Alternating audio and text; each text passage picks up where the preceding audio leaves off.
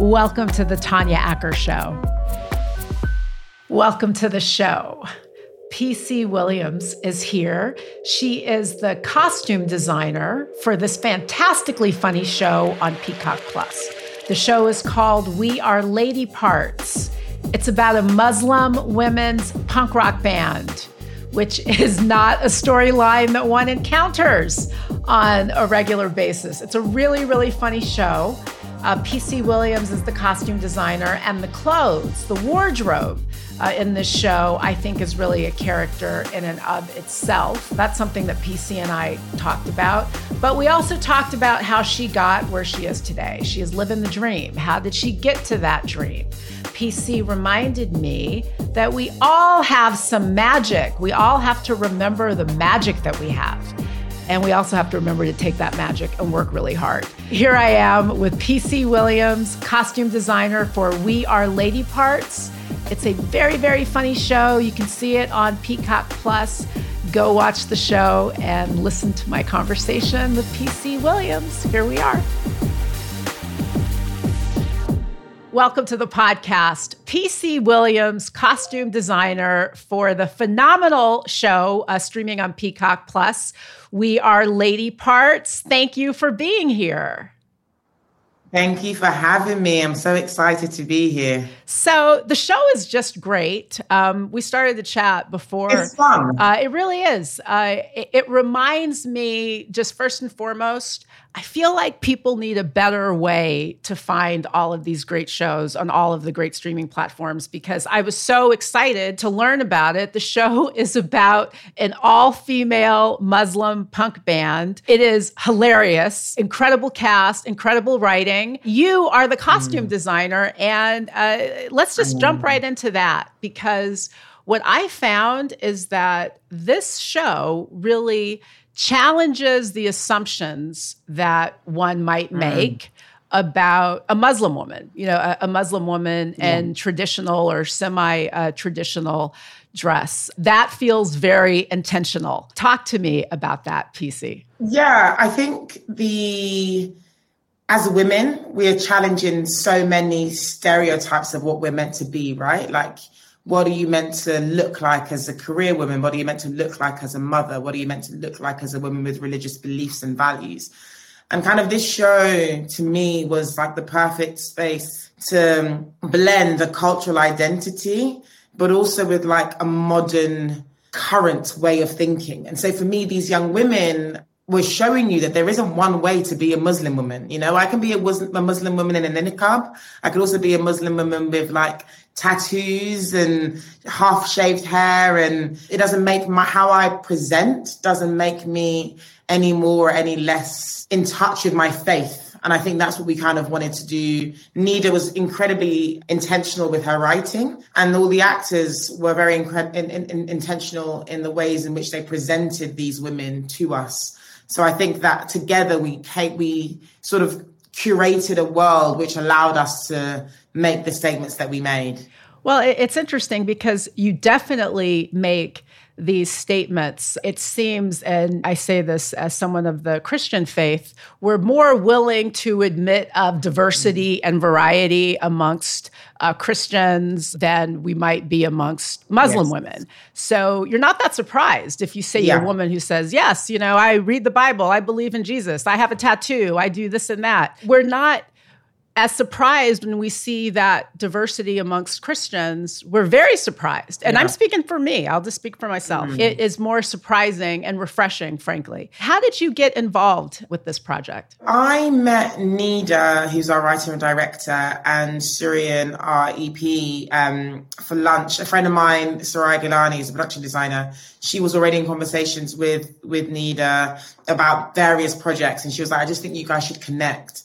And that first meeting was the beginning of what I consider to be a, a, a building of a family. Um, we've gone on to, we've done that. We've gone on to our, our, our, film together, which, you know, is currently testing in the US. We've got, you know, there's, and this, this family that we're building is, is, is beautiful. So I was introduced to Nida and we kind of have a very similar approach to stuff. Like I'm not trying to present something that's not real. I'm not trying to present something that's, that doesn't exist. I'm trying to say we the world we live in isn't as binary as we think if we're just willing to look outside of like our square.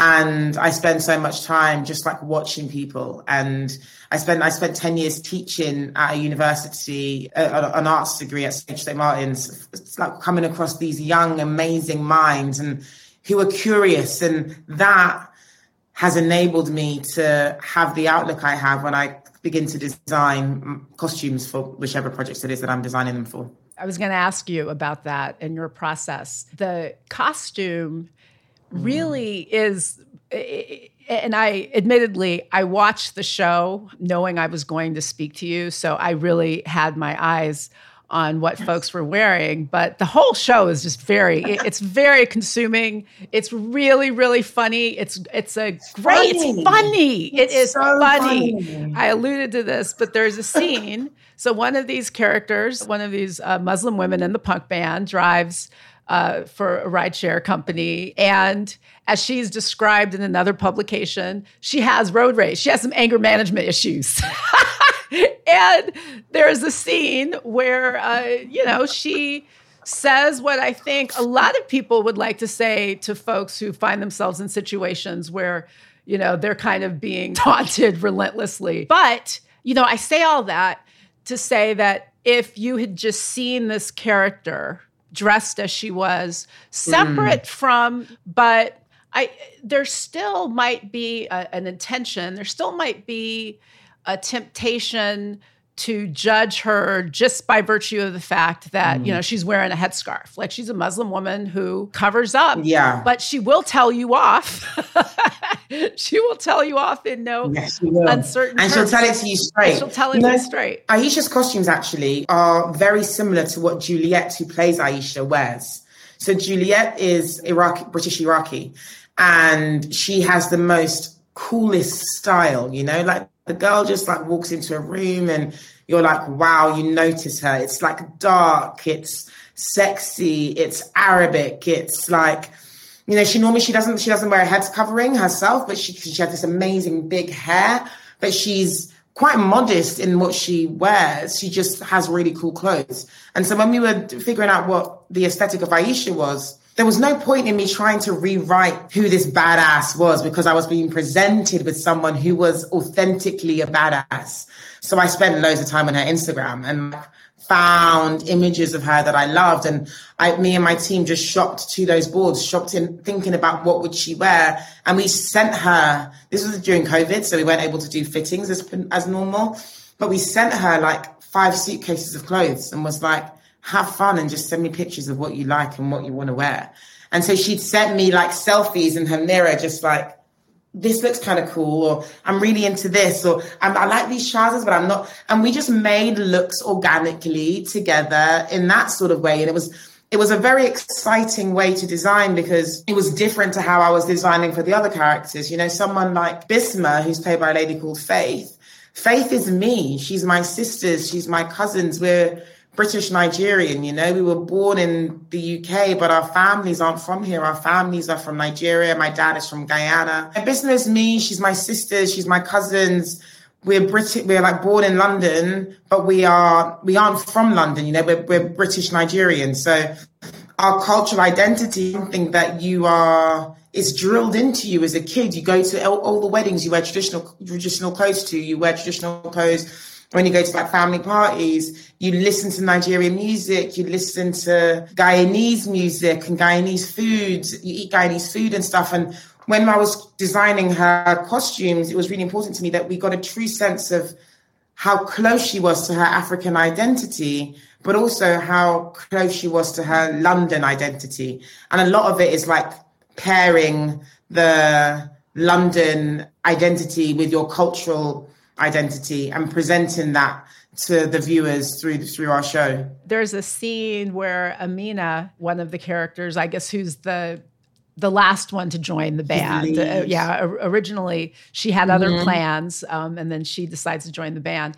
But there's a scene where she sort of has this transformative moment and she walks into her closet surrounded by all of these clothes. And again, it just reminded me that the wardrobe here really is, it's almost another character. It's making a statement about these women and mm. who they mm. are. Tell us how you became involved mm. in costume design. And more importantly, for a lot of my listeners, tell us how you were able to make a living at it because you are living many, many people's dream.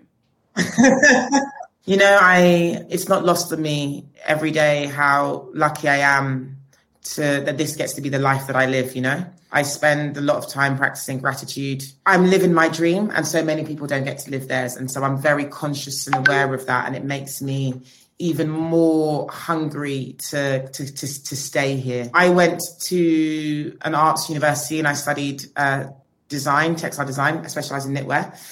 And then I came out of that with, with my degree and went on to style and was styling musicians. So everyone from like Stormzy to Lil Kim to MNEK, Waka Flocka Flame, like just working in music. So I was doing lots of music styling. And a friend of mine who went, I went to school, school with, like high school with, you guys would say, she was doing directing and we just started collaborating and I just started doing all the, the costumes for her stuff, whether it was commercials or films. And I just love storytelling. So I kind of have not really, I've not gone down the route of, this is exactly, I'm only a music stylist or I'm only a sportswear stylist or I'm only a, a costume designer. I've I've kind of gone down the route of whichever opportunities come my way that feel true to me and what I want to say and who I am. Those are the opportunities that I take on. Now, it might be that I am one day doing a film and the next day working with Nike on like a like a sportswear campaign. Those two things feed into me as a, as a creative and as a storyteller as an individual. And so I shouldn't let the fact that they're in separate realms stop me from doing what I, it was that I was born to do, you know? So I think that's being open to opportunities is something that you need to take with both hands if you're wanting to be a creative. Also, like you think about it, creativity now, the jobs that are around today weren't necessarily around 15 years ago, you know? And so like you, you're constantly, we're creating and developing new ways of working.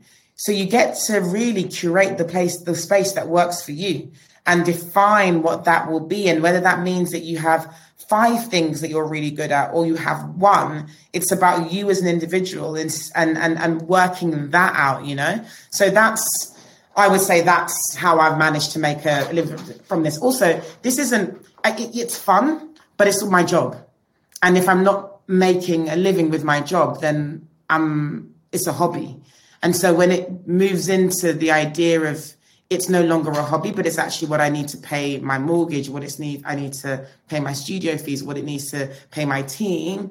I need to make sure that I'm consistently working at being better than I was yesterday in order to keep progressing and keep doing the things that I want to do. And, you know, sometimes I take on jobs that aren't necessarily the most fun but it's the right thing to do because this is a business and I've got to think about it like that, you know? And I think sometimes people get a bit lost in the idea of having this really fun Instagram life and the second it becomes difficult, it's like, oh God, no, this isn't what I signed up for. And it's like, bro, that's the job. you know, that's like, that's what we're, that's that's what, what we're here to do. Life is like a box of chocolates. One day you're going to have something sweet, the next day you're going to have something sour, but each time your taste buds are developing and you're learning what works for you, what doesn't work for you, and how to take that into the next thing, you know? So, yeah, not being scared of hard work, I think, is also how I'm able to earn a living. what was your first big break? When did you know that you were on a path that was going to allow you to be able to make a living from living the dream? Mm when I joined Stormzy's team for his album was the first big thing I, I think of. That means that other the other breaks weren't so big, but they were. When I did my first feature film, I was 25 and I had no costume experience. So that was a huge break. But when I joined Stormzy's team, I went from doing something that I was like, yeah, I can do this to being like, oh no, I can, I have something here that's, I can't put my finger on, but I know in my gut it's something in that moment you know I, was, I remember being like 27 and like earning like no money um, which is standard if you if you work in creative industries in london you come out of your degree and you are basically poor for five years but i remember being and i remember the time when i went from being having to being able to pay for my studio and also having money left. And that was like, oh wow. Okay, this is this is because you have to invest in yourself, right? So you can make money, but you're putting it right back into what it is that you're doing. So you don't really see any return, like financial return for a little while, right? But the second it goes from you're making money and you're able to reinvest in yourself and then you have some left over, that for me was when I joined Stormzy's team. And I was like, okay, I'm now being able to see this as like finance the, the business model makes sense to me. I'm also interested in what you said about being 25 and getting a job on mm. a feature film with no previous experience. Mm. That takes mm. a certain degree of confidence and security. And I want you to explain to people how you walk in and walk into a mm. room and go get something that mm. maybe you never had a taste of before. How did you do that? How did you, with no experience, yeah. go in and get a job on a movie? So I, I, had I had experience, but in commercials. I didn't have any experience in film, long form film, short form films. I had none of that. Right. I genuinely believe there is only one of me. It's as simple as that. I walk into every room and I know it. There's one of me. If I if this is mine, it's mine. And you know, it's not that not it's not a cockiness where I can walk into a room. I haven't got to I haven't got to put in the work. I don't have to put in the hours. And no, no, no. I put in the hours. I make the boards. I I I, I prepare myself. But I walk in with a confidence that's that's outside of me. It's bigger than me. And so when I walk into a space and I'm presented with opportunities, I'm humble enough to know that, you know what, if this is my job, these are the holes that need to be plugged in in order for me to succeed in this space. And that's what I do. I get it. And then I fill in those holes with the right people to join the team to make that be what it is. I go into a job like Powder Room with no experience. I'm hiring people with experience. What do I need to do to make this a success? Here are my ideas, but how do they become a reality?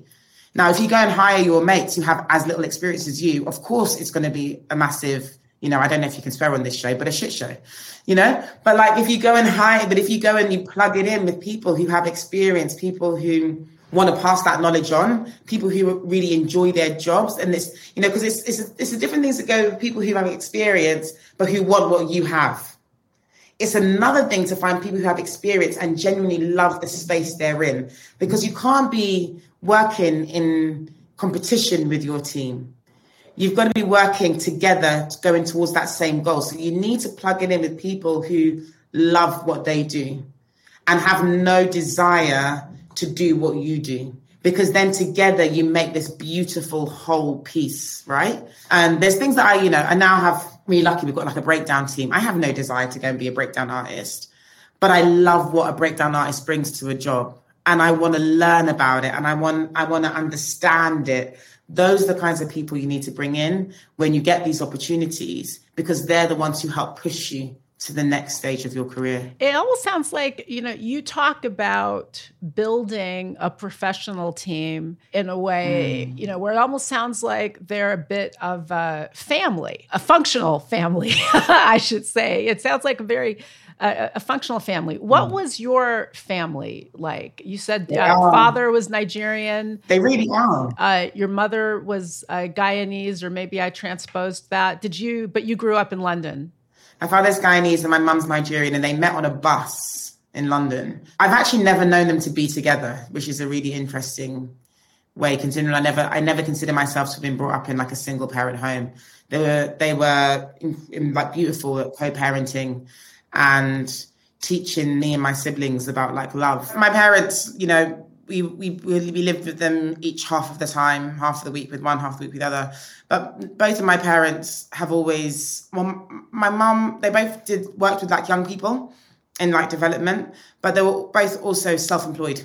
So they've always worked for. My dad has always worked for himself, and my mum um, has gone between working in social social work to working for herself to being a therapist. So they're they're the kind of people where they they know what they bring to a table, and so they instill that sense of belief in each of us. And so we've each gone into the world with this sense of I'm meant to be here, and I. As I get older and I work with more people, I realize that that's not necessarily a, a common thing which is a shame because I think we're all meant to be here. And the, the more you believe that to your core, the more successful you are at life because you're doubting yourself less, right? When it comes to my functional family of my team, we spend 12 hours of every day at a minimum together. You got to like these people, otherwise your days are pretty rubbish. And so I and so I make sure that when we're doing up, it's like people that we like and we want to hang out with, you know. And we, you know, we seem to go from job to job together. Core team tending just to work as a group, sticking together. Where it's it's it's beyond work. It's now we're we're we're embedded in one another's lives, but in a really healthy. I I've got your back, and because you know I have your back, you go above and beyond. And because I know you have my back, I go above and beyond. You know, we we're, we're not doing to get, we're doing because it makes the team stronger. Yeah, I'm really lucky. Were your parents supportive of the notion of you pursuing a career in the arts? I'm the kind of person that I don't really tend to listen very well. so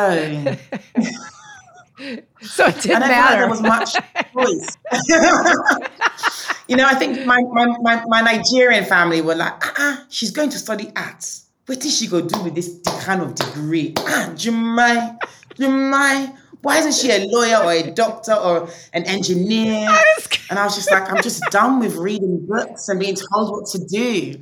Um, now though, they're the ones who'll be like, ah, have you seen what she's done? She's just done this and she's just done. It's very, it's very interesting the the the, the change in tone. But my parents, to be fair, have always been, you know, when I was like when we were when I was thinking about colleges, and I was like, I don't want to go to college. And my mum was like, No, you should go to college. And if if you go to an arts college, maybe you'll be happier there. And I, you know, she found, she was the one who found the college that I went to. Um, you know, my dad has always been like, you you're fulfilling so many of like my grandma when she emigrated to the UK from Guyana was a cleaner and worked in a in a clothes in a seamstress store. And he's like you know you're these things that your grandma couldn't even have imagined you are now doing. I think my my not, not just my my you know recent generations but i think ancestrally the arts are something that runs deep in the blood of my ancestors and, and is manifesting through me in a way where I just feel proud to carry a legacy that I'm not 100% sure of in terms of facts, but just feel. You gave me chills uh, when you talked about what your father said. I mean, if you really think about the magnitude and enormity mm. of your grandmother or great grandmother mm. and my great grandmother looking at, looking at us right yeah. now. Um, that uh, it gives me, it, it, really does give me chills. Uh, PC Williams, costume designer for We Are Lady Parts. What is next for you? Where will we? What's the next project? I'm currently on a, a project um, called The End We Start From, which is Jodie Comer's new movie, um, being directed by a lady called Mahalia Belo. I'm very excited about that. We're, we're, we're three weeks out from filming, so it's all a bit like, oh, but it's going to get there. And it's very different from the things I've done. The last two movies I did, the one with Nida from Lady Parts, it's called Polite Society, and that's currently testing, I think, in the States. Um, so waiting to see how that goes but it's basically locked. And then I just finished a film with um, a director called Kibwe Tavares, which is based in like 2044 London, a dystopian future. Very me as a girl from East London, being able to depict how I imagine our world to be, but not so far away from where we are now. And that's with Netflix. You like two weeks from now? So, like, exactly. two weeks from now. Oh my god! It's hot in yeah, London. So, I heard it's very, very hot there. There's a lot happening. It's very hot. You know what's really interesting? The film I'm currently on now, the one with Jodie Comer, is actually about climate change. And a lot of what we're seeing in the scripts the last week has just been a reflection of. And I find it really strange when I have conversations with people and they're refusing to take heed to the fact that we have a lot of work to do to keep our planet being the planet that we can exist on. And so it's really nice in in this moment to create a film that's a reflection of that and hopefully people, you know, like did you watch that film Don't Look Up? Yes. I was yes, I, I did. Love it's oh. it, but you know what? It's sometimes it was almost um like too close for comfort. You know, it just is too mm. close. It's real. Yeah, it, it's a so bit real. It's another thing like that. So I'm, I'm excited. It's, it's it's a good time. It's a good time to be Miss PC Williams. All of those projects sound phenomenal. Uh, Jodie Comer is another one where um, almost everything I've seen her in her wardrobe makes a statement of its own. So that'll be really fun. It's really fun. It's also really um, scary because it's uh, it's probably the design spectrum I'm, I'm trying to curate here is a lot subtler than the things that I usually lean on, which is like colors and textures and, and, and things which have life, you know. And I'm talking about a world which is life we're in a disaster and how we don't have as much access i know it's it, it's it's it's i feel like there are big boots that i'm i'm, I'm i know that are in the room. I'm just waiting for my shoes to to fill them. But it's yeah it's coming. It's to be cool it's to be cool. It's it's it's just different. It's my mind is having to to i'm challenging i'm being challenged in what i can do and the ways i can do it and the ways that ring true to who I am as a creative and as a storyteller. And that's, you know, the only thing you can ask for. The difference between creating something dystopian and dark as opposed to mm. kind of indulging the brightness and the vivid life that you normally do yeah. in your work. That does sound challenging, mm. and I still can't wait to see it. I can't wait to see it. PC Williams, costume designer. Uh, we are Lady Parts. Thank you so much for being here. I do hope you'll come back. I really, really do. I've had such a great time. I will. When the films come out, I'll come back and we can have like a catch up. Yes, of what sure. it's been like in the oh, last. Oh, I would year. love that. Yes. Thank you for having me. Done. done. You heard it here. She's coming back. Thanks, PC. Thank you.